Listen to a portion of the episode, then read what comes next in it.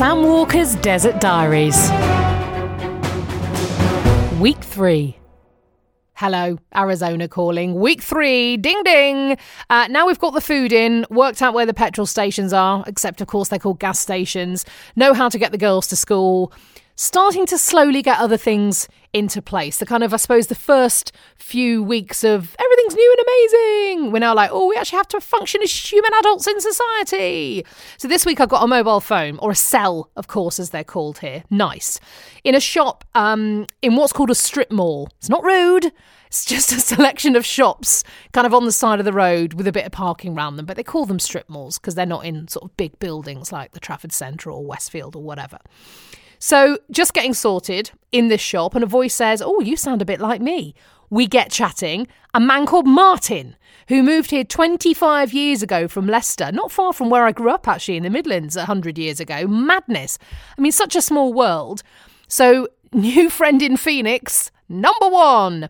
And it's weird, actually, because obviously this feels like the most monumental thing that anyone has ever done because it's the most monumental thing that we've ever done. But of course, you realise that people do this all the time. People leave their countries and go and live elsewhere and throw their lives up in the air.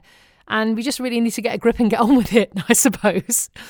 But we had uh, supermarket fun this week as well, as we found the British section in World Foods. You know, when you go to Asda or Morrison's or Sainsbury's or whatever, and there's the international food section, and you can gawp at exotic foodstuffs from around the world. Now, of course, those exotic foodstuffs are PG tips as much as I miss a decent brew, because they cannot make a cup of tea here, $12 for a box of PG. You having a joke? Please pop some in a jiffy bag for me. And Ribena. Now, I love Ribena as much as the next person. The girls were very excited to see Ribena. $8. Come, come on. Surely nobody misses cordial that much. I'll pass, thank you. We had a really lovely afternoon in Anthem, actually. It's a town right in the desert, about 15 miles north of Phoenix. So you drive out past miles and miles of cacti and mountains. It's just magical. It seems so remote, and yet you're so near to this really big city. And we are invited to Mike and Alison's house. Now, Mike works with Dave, my husband, and they cooked us a really lovely barbecue. Bit confused by the strange British people who don't eat meat, but they made us some bean burgers. And then get this to make us feel at home they had recorded the Manchester Derby from about a month ago and then played it on the big screen in their sitting room so we could watch it.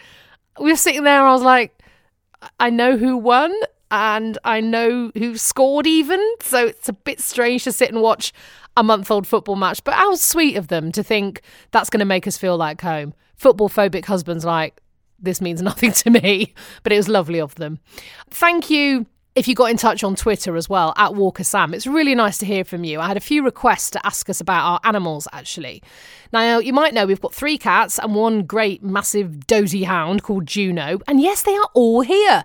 After the debacle of Laptop Man and our delay in emigrating, we were really worried they were actually going to get to Phoenix before us. But it's all fairly painless actually. They don't need a passport because I think the United States has got all the diseases. So they needed a few injections like rabies and then all the normal shots that animals get. Then basically a lovely man called Mike from Newcastle came to pick them up from our house in Manchester put them in a crate. Yeah, I cried, obviously. Uh, took them to Windsor for three days where they stayed in a little boarding kennel because basically I needed them out of the way when the shipping container came. Imagine that. They load up the shipping container. Where's the cat? Oh, I don't know. Uh, so they went down to Windsor and hung out in the little vet kennels there. Then they got taken to Heathrow and put on a plane. And yes, I tracked the journey across the Atlantic on a little app so I could see when they arrived. It was so exciting. Then a lovely lady called Jenny delivered them to our door.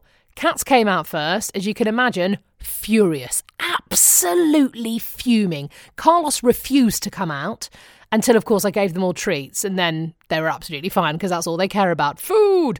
And the dog bounded out of the crate like nothing had ever happened, like she had seen us that morning. I'm obviously tearful again. Oh, Juno, you're here. She was like, Where's the ball? Come on, where's the bone? Let's play. It's just unbelievable. They've all settled in so well. Amazing that we've gone from an apple tree and drizzle in the garden to cacti and baking heat. And they're like, What? We've got food, we've got somewhere to sleep, our family's here.